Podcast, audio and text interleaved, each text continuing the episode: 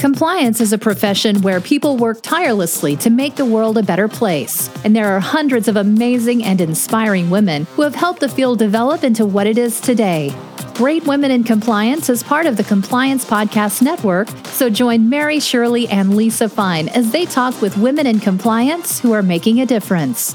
Hi, this is Lisa Fine, and you're listening to Great Women in Compliance on the Compliance Podcast Network. I'm really excited to welcome Stacy Hanna, the General Counsel for Global Ethics and Compliance at Lonza. Welcome, Stacy. Um, thank you so much for joining us. Um, thank you, Lisa, for having me. Great. Um, so, I, as we are talking about, a lot of attorneys who started in compliance come from a litigation or white collar background. Um, you started your career in the corporate and M and A world. Can you talk a bit about your evolution to ethics and compliance? Sure. So, it was probably less an evolution and more a trial by fire, but I will talk a little bit about um, what I have found to be in this industry a, a, unique background coming from more the business, corporate, and M and A side.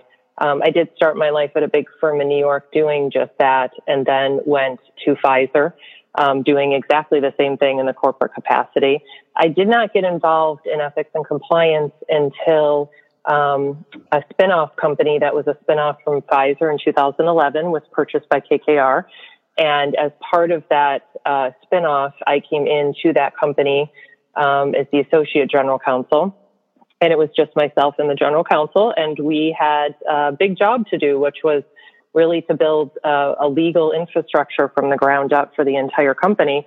And it was just the two of us. And so we kind of divided and conquered up what we were going to do. And I remember one day he said, uh, we need to figure out how to build an ethics and compliance program because, of course, um, you know, being owned by a PE company, that was not going to be a forever thing. We were either going to go public or get sold. And in either case, we needed to build a best in class compliance program. And so we basically figured it out over the course of six years. Um, we did build one with the vision that we were going to be a public company. So we did build it towards um, that end. Uh, that's not actually what happened in 2017. We got sold to Lonza, which um, a lot of folks don't know. Lonza here in the U.S. We have a very big presence, but they're a biotech pharma company, public company out of Switzerland. And as part of that acquisition, the general counsel of Lonza asked me to come on and um, take the compliance program for Lonza, which was the first dedicated compliance program that they've had. So they did have um, some compliance things in the works at the company, um, but my team and I came on, and um, we are responsible globally for trade compliance, uh, anti-bribery, anti-corruption, and antitrust at the company. And uh, we are the first uh, dedicated department at Lonza to do that. Oh, so in, in your current role, then, what um, is you know, sort of your, your your main roles and responsibilities? Can you talk a little bit about that? Sure. So, as I said before, um, I don't know if this is wholly unique to our company, but we do we are responsible globally for um, anti-bribery, anti-corruption, trade compliance, and antitrust. And so I do divide my team up um, between or among actually all three of those kind of departments. So I have a group of people that kind of do the anti-bribery focus for me. I have a trade compliance group that's global, and then there's just a couple of us that actually focus on antitrust. So what I do on kind of a day-to-day basis is more the strategy around those three. Um, we're in the enhancement phase, so when we came in, Lonza had you know some great policies and procedures around um, ethics and compliance, and what we've been doing is kind of enhancing that and building out the program. Um, for example, building a third party program around anti-bribery, anti-corruption, building a global uh, trade compliance program when it was actually just regionally based. Um, we're doing things like that day in and day out. My team does a lot of the execution around that. And on a day to day basis, I'll do a lot of the strategy across all three because of course they all intersect but they're all regulated slightly differently. So there's different nuances to each one, but there's a lot of overlap in them in the company. So it's good to kind of have that person who does the strategy on a day to day basis. And that's mostly what I'll do. Absolutely. And one thing about that, um, and also have, you know, your, your path, um, a lot of times when you speak with compli- other compliance officers or chief compliance officers, do you see yourself with a viewpoint that's more similar to um, people who came from a business, like a non-lawyer background versus attorneys who came through with a, a litigation or a white collar background? It seems like you'd be a bit of a hybrid in some ways there. Absolutely. I think that you know, no, there's no one right way, obviously, to to build and enhance a program or to run a program. But because of my background, I probably take a slightly different view than um, somebody who has compliance that comes from a white collar litigation background. Um, of course, all of us have the same goal, right, which is risk mitigation for the company, um, making sure that we have a very good risk-based program for the company. I think what I do potentially a little bit differently and where I think compliance can be very important is also in the other side of risk mitigation, which is to help the business grow as well. And I think that not everybody looks at it that way because it's not actually the easiest way to look at compliance, right? Uh, compliance is a lot of the time under a legal department or a cost center, right? Um, and mm-hmm. people don't naturally look to compliance and say, you're going to help us with business growth. But I think a lot of the times when you look at mitigating risk, there's the flip side to that that you can also look at, which is how can we do this and also help the business grow? So one example that I like to use is actually in trade compliance and it's from my days at the prior company. Um, and it's in, it's a, an example of the sanctions that came down a few years ago from the EU and the US against Russia. Um, at the time, our company had built a very robust compliance program across the world, but with a, a, good focus on higher risk areas, including Russia. And what we saw happen was everybody kind of, our competitors, everyone got hit with those trade sanctions, right? And, and while our competitors were running around trying to figure out how they were going to still sell and ship and what they were doing in Russia, we had already built this robust program. I would like to say we had anticipated the sanctions. We didn't, of course, but we we were a bit, we were a little bit lucky, and and also um, that you know we already had a good program in place. We had a ton of communication with our folks in Russia. We had our expectations very firmly set with them. We knew what was coming in and out of the country, and what happened there a little bit because of that was that while our competitors were running around trying to figure out whether or not they could still sell in Russia and what they couldn't sell, we just moved forward very quickly. And within a two year period, we doubled our revenue in Russia. Um, and, and that was a market for us where we had a lot of potential to grow. But if we had had to step back, given that those regulatory changes, we wouldn't have been able to grow our business there as quickly. So I think that's a good example for people to say, okay, when you're going and, and making sure you're mitigating risk, is there also something that you can do that potentially will help the business grow at the exact same time. So that's how I look at the department in, in two different ways. Right. Yep, that makes a lot of sense. Also, um, it seems like it really helps you build the trust in the partnership with your different stakeholders throughout the, you know, the business, knowing that, you know, them having a comfort level with you looking at it that way.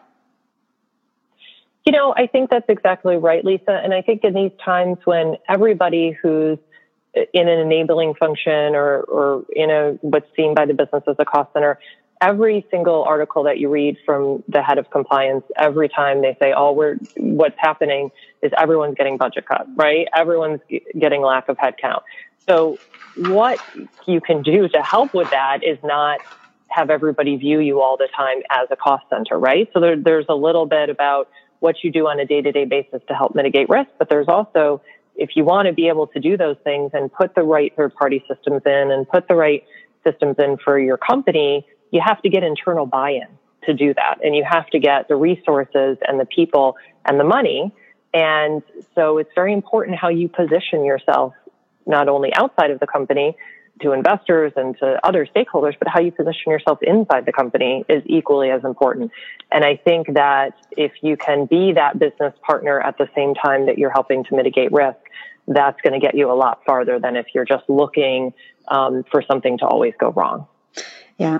Um, yeah. And as you know, I talk to you as, as in starting in a new role. That's one of the things that I look at. And I, when I talk to you, it has really helped me you know, recrystallize, you know, how do I build those relationships and how those are critically important. So I think that that for those of you who are starting your careers or changing roles or things like that, I would definitely take this advice from Stacy. And it's really, really quite helpful for everybody. Just remembering how important those business relationships really are um, to be part of your your management teams. Um, so thank you so much for that one.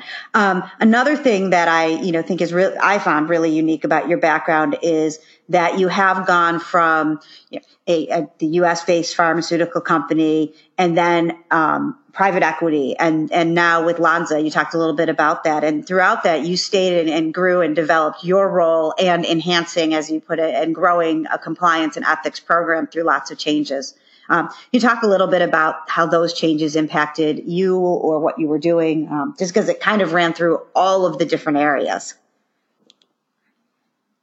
Yeah, absolutely. I mean, of course, you know, any program that you build, enhance, take over um, needs to address the business risk of the company that you're at.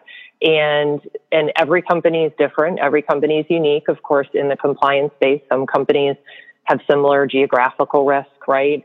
Um, by virtue of just being in certain countries, or they have similar risk by virtue of what they do, what products they produce. But every company has a unique culture. Um, every company has a program that should be tailored to exactly how you do business and how you both risk mitigate and help grow the business for that particular company. So if you're moving from company to company or you're getting spun off and absorbed like what happened to me, or if you're moving out of M&A corporate and into um, the compliance space, you're always needing to kind of change how you do things. Um, I think that you can't just rely on having, you know, the same program at one company and then trying to match that exact same program at another company. I think it's really important to look at what the risks are to your company and where you see business growth at the company that you're at. Thanks. Yeah. Um, yeah, thanks. And another thing, as as you're doing all these things, people talk and see the word either work life balance or you know how to, how to handle all different things um, in one way. Um, you talk about your take on that? I like your take a lot. It's really really interesting. Yeah, I, I would like to take credit for the take. It's actually uh, Jeff Bezos from Amazon's take, but um, well, you both have done I, a wonderful job with it. we're gonna we're gonna make sure we attribute this to him. Mm-hmm. Um, this was uh, something that uh, he came out with, and I and it actually really struck a chord with me because it's how I've always thought about it. Which is, you know, I guess uh, again, and I hope I don't get his words wrong, but um, he said, you know, don't look at the work life balance as two competing interests, right? Um, there's something he describes it like as a circle. Um, and I really feel that way about how you have to look at work and how you have to look at life. If you're constantly looking at them as competing, uh, no one is ever going to win. You're always going to feel like you're doing badly at one or the other. And I think um, this can be particularly interesting. And I'm saying this because I am a woman and because I am a mother. So um, I think this can be particularly unique and interesting for women who are in the workplace and women who are are mothers because I think a lot of the times we're constantly feeling like we're doing that balance between um, work and home. And I think if you start to look at it a little bit differently, that um, you don't have to sacrifice one for the other. If you start to look at them as kind of two pieces of a whole, I think it's a lot um, easier for you to kind of reconcile the two. Um, and I think it's a lot easier for you to feel good about doing both at the same time. Um, and so I think for me, you know, that's been a really helpful evolution there on the work life balance front and not looking at them as competing interests, but looking at them as, as you, as your life, as everything kind of put together as one whole. Um, and if you're happy at one, right, then you're going to be happy at the other. And that's really just um, very important.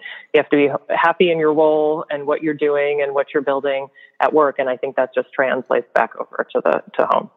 Yeah, that's great. Um, and I feel like throughout this conversation and all of ours, one of the, the big thing that kept theme that came up to me a lot was evolutions, whether it's with careers or roles or, you know, as you talked about life in general. So what do you see from a compliance standpoint as either the next evolution or even a revolution, you know, next one, two, five years? What, what's next? So I think there's this is just such a hot area right now. I feel like if somebody had told me when I got out of law school I'd be doing this, um, that I never would have believed it because when I got out of law school, I won't even tell you how many years ago it was not the hot area. But right now, it's it's just such a great area for people either coming out of law school or looking to change their career. What I see as an area that could use some improvement and where I think there's going to be a lot of focus is on the AI space in this area. And I know that's true for every industry, could probably say the same thing, right? AI, AI is going to be the focus. But I think there's a lot of um, technology work in compliance that, that hasn't um, been looked at yet. I think there's a lot of movement in that area. I think there's a lot of things that can be done that a lot of companies um, who are providing services are not really looking at. I think the other kind of evolution will be, you know, a lot more people kind of coming out of law school or other similar backgrounds and going into this profession versus a lot of people that you talk to kind of didn't start in it. Uh, they, to use the word again, evolved into it. And I think that there's, there's going to be some movement for people kind of coming out and saying, maybe I go M&A, maybe I go litigation, maybe I go straight into, you know, a compliance background. So I see that as as the movement as well. So on the tech piece and on the the human kind of piece, that's where I see the movement over the next couple of years. Okay, great. And and is there any other pieces of parting advice or something you know any other things you'd like to share before we go? Um, you know, um, to, to follow up on anything else. Yeah. I think that to say to folks, you know, if again to go back to our, our theme, um, on the evolution, um, every time I have an opening and I have a posting, I get so many people that apply for these jobs that have never done compliance before. And I think that it's an area that is, um, is great if you're deciding that you want to change around what you've been doing, change around your career, do something different. Um, it's a very interesting area. It's, um, I know, I guess it's interesting to say that anything in, in legal is overly exciting, but it, it is actually. I mean, I think there's some really great, um, exciting things in this area. And I think just for people to know that if it's something you want to get into, um, it's that area of the law where you can make a switch mid career. You can do it differently, and uh, you should do it and definitely um, try to make that leap if it's something you're interested in. Well, that's great. Well, thank you so much for your time. Um, thanks, Stacy. It's really thank you. to you. And again, this is um, Lisa Fine on behalf of Mary and Shirley and I. Um, this is the Great Women in Compliance podcast on the P- Compliance Podcast Network. Thanks so much. Bye bye. Thanks for joining us for this episode of Great Women in Compliance. We hope you'll join us in honoring the great women in the compliance field by subscribing to this podcast and leaving a review.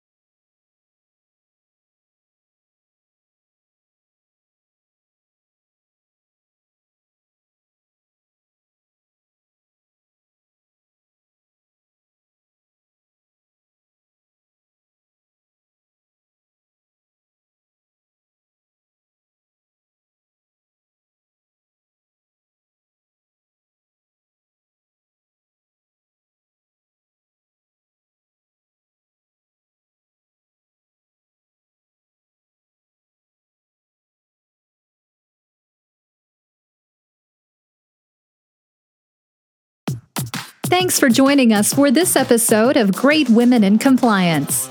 We hope you'll join us in honoring the great women in the compliance field by subscribing to this podcast and leaving a review.